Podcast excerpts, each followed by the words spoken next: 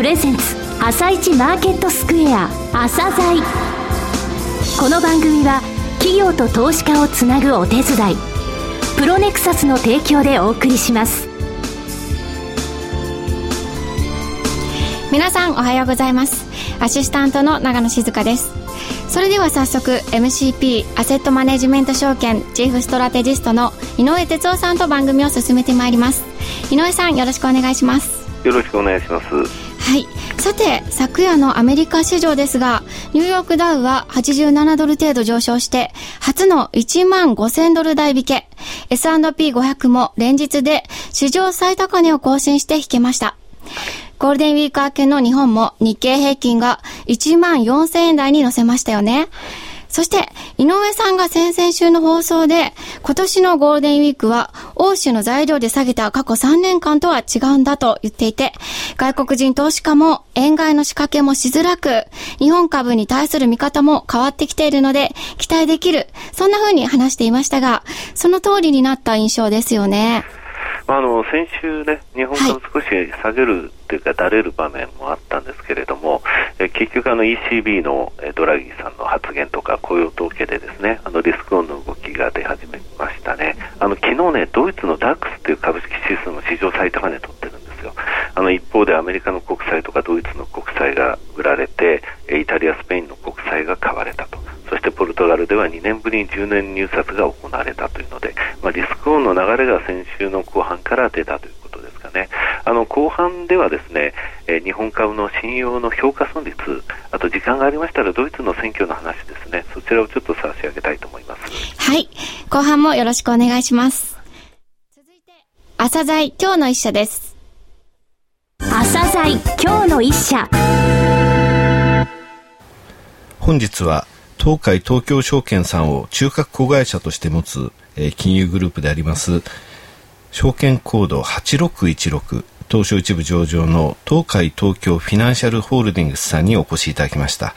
お話しいただきますのは広報 IR 部長でいらっしゃいます石井博之様です、えー、本日はよろしくお願いします。えよろしくお願いいたします。えー、本日は御社の特徴という点に絞ってですね、えー、リスナーに向けてお話しいただきたいと思います。えー、御社のアピールポイント、また、えー、他社とここが違うっていう点をですね、いくつか挙げていただきたいんですが。はい、わ、はい、かりました。えー、当社を見ていただく上で、えー、3つの点にぜひご注目いただきたいと思います。はい、まず1つ目はですね、あの、中部地区、えー、主に名古屋ですね、東海、まあ、東海地方という言い方をしてもいいと思いますが、はい、えー、そこで確固たる営業基盤を築いているということがまず1点です。はい、えー、2つ目がですね、地方銀行と提携して、はい、えー、提携証券会社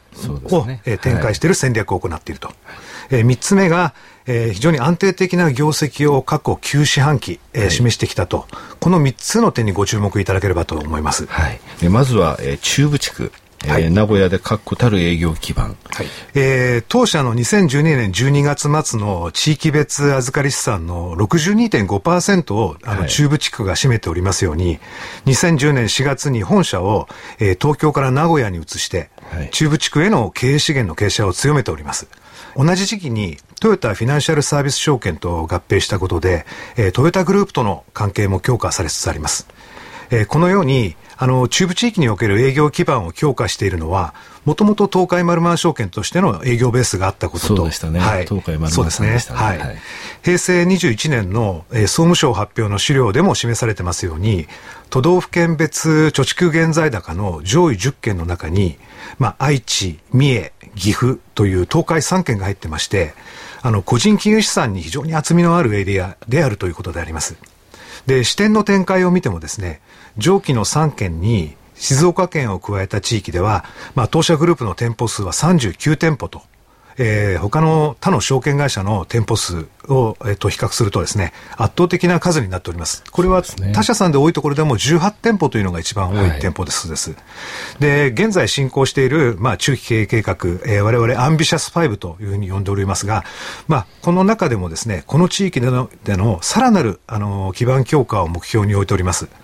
えー、2013年3月期第3四半期経常利益ベースで見ると、えー、当社は、えー、全体で7位、独立系では野村大和に次ぐ位置におります。はい。えー、それでは続きまして地方銀行の提携ですね。はい、この戦略についてお話しいただけますでしょうか。はい弊社の経営戦略の独自性で一番特徴的なものが、この有力地方銀行との提携によりまして、合弁証券を設立していることであると思います。えまず2007年10月に、山口フィナンシャルグループさんと、え YM 証券の営業を開始しました。で、翌年の2008年11月に、えー、横浜銀行さんと浜銀 TT 証券、TT は東海東京の略です。はい、そね、えそして2010年5月に西日本シティ銀行と西日本シティ TT 証券の営業を開始しております。はい、今年の9月にはですね、大阪の池田泉州ホールディングスさんと新しい合弁証券を立ち上げるべく今準備を進めているところであります。はいで、いずれの地銀さんも預金量において、えー、上位を占める地銀さんばかりであります。で、この戦略は、証券ビジネスを取り入れたい地銀さんサイドの思惑と、効率よく地域展開を図りたい、えー、当社サイドの戦略がうまく合致して成り立ったものであると言えます。で、証券ビジネスを立ち上げるには、人材の育成ですとか、取引決済システムの導入ですとか、商品企画など、はい、あの、立ち上げにかかるコストは非常に莫大なものになります。で、それを当社グループが提供することによって、地銀さんとしてはコスト負担を大きく削減できるということが可能になります。はい、で、当社としてみれば、独自の店舗を新たに立ち上げるよりも、えー、地銀さんとの協力のもとにビジネスを作っていけるということで、地銀の持つ、えー、非常に強固な信用力のもとで、ビジネス拡大の時間を大幅に節約できるというメリットを持つことになります。はい、で、この結果としてですね、2008年3月末から2012年12月末の、まあ、約4年間で、預かり資産はですね、ほとんどゼロの状態から、今現状7500億円を超えるまでに至ってます。すね、はい。それは。はい。そして、当社連結経常利益に占める、えー、定型合弁証券からの利益は、すでに3割から4割を占めるまでになってまして、大きく収益貢献がされていることが見て取れます。えー、3つ目のポイントですけれども、はい、安定的な業績という部分についてお話しいただけますでしょうか。はい、わ、かりました。あの、2007年、えー、3月期の,、えー、あの販売商品構成を見ますと、国内株と、えー、投資信託に非常に大きく依存した収益体制でありました、はい、でこのような商品構成ですと日本株式市場の上げ下げのみで収益が決まってしまうというまさにあの相場頼みの経営ということになってしまってました。でなんとかこのような市況に左右される収益構造から脱しようと、えー、2008年3月より取扱い商品の多様化に、えー、取り組むことになりますえー、要は外国株式ですとか外国債券仕組み債という商品を、はい、まあ、収益源として取り入れていくということであります。ただし、これらの商品を単純に多証券と、えー、投資家の仲介をする、えー、だけというビジネスで作り上げてしまいますと、はい、収益性は、えー、ほとんどありません。高くありません。あくまでも自社の商品として投資家の方々へ販売してこそ、えー、収益性が高くなってくると。えー、よってですね、えー、私どもは自社で商品設計ができるように、え人的投資、システム投資をですね、かなり行いまして、はい、2013年3月期においては、日本株がまだ低迷したいしていた時期にもかかわらずですね、投信、外国債券仕組み債が収益に占める比率が非常に大きくなりまして、続いて外株が貢献するというですね、バランスの取れた商品構成を実現させることができました。はい。商品構成ですね。はい、で、あの、過去の数字を、えその9年間足してですね、全部その売上高、はい、は売上高で、はい、営業利益も経常利益も足してですね、はい、いわゆる率、はい、利益率というものを見てみましたら、えー、他の10社の平均が売上高営業利益率7.7%、はい、売上高経常利益率が8.1%なんですが御社の場合これが倍以上なんですね。すね。15.1%と17.1%と、はい、でこの数字実は11社中ですね、2位なんですね。はい、えー、極東さん、はい、極東証券さんと御社というのは非常に強い数字を出されてます。はい。はえー、最後になりますけれども、はい、えー、リスナーに向けて一言お願いできますでしょうか。かより多くの方々に当社株式を中長期的に保有していただくと、いこうとということを目的にですね、えー、今年の3月31日現在の株主名簿に記載されました1単元以上の株式を保有する株主様を対象に、えー、株主優待制度を導入いたしました。で、これに加えまして、えー、当社株式に対する最低投資金額を引き下げることで、えー、投資家の皆様にとって投資しやすい環境を整備しようということで、えー、単元株式を、えー、4月1日から、えー、1000株から100株に、えー、変更しております。ぜひ皆様、あの、ご注目いただければというふうに思います。ありがとうございます。はい、石井様どうもありがとうございました。ありがとうございました。なお、今日の一社のロングインタビューは番組ホームページでお聞きいただけます。企業ディスクロージャー IR 実務支援の専門会社プロネクサス。上場企業のおよそ6割2200社をクライアントに持つ。これはアジア証券印刷の時代から信頼と実績を積み重ねてきたからこそ。さらにプロネクサスが目指すのは企業と投資家をつなぎ日本の株式市場を活性化させることです。プロネクサス私たちは個人投資家の皆さんを応援します。井上哲夫今日のストラテジーそれでは井上さん、後半もよろしくお願いします。はい。後半は信用評価損率のお話をしていただけるということでしたが。そうですね。まず一つ訂正。あの、と今日の、えー、東海東京フィナンシャルホールディングスさんですけれども、ロングインタビューありませんね。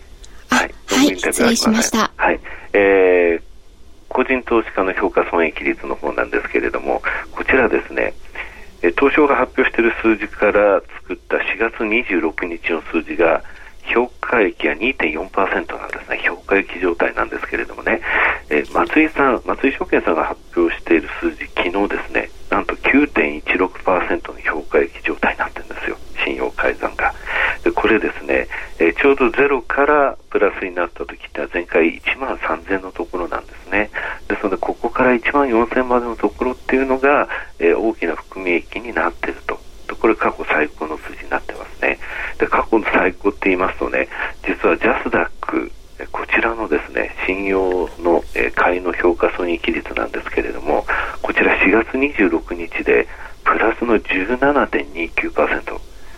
これはすごいですよね、2割近くの評価益があるという状況なんですね。こうなりますと、え、外国人投資家、特にヘッジファンドとかですね、個人の評価損率がマイナス5%ぐらいになると、これをマイナス20%まで持っていこうという空売りとかやったりするんですけれども、そういう動きがここまでですね、利益率が高いとできなくなるんですよね。ですので、いい回転が効いてると。日経平均って面白いもので、あの、8500円から上がってきましたけどもね、8500円が9000円乗っても1万円になるとは限らない。1万円が、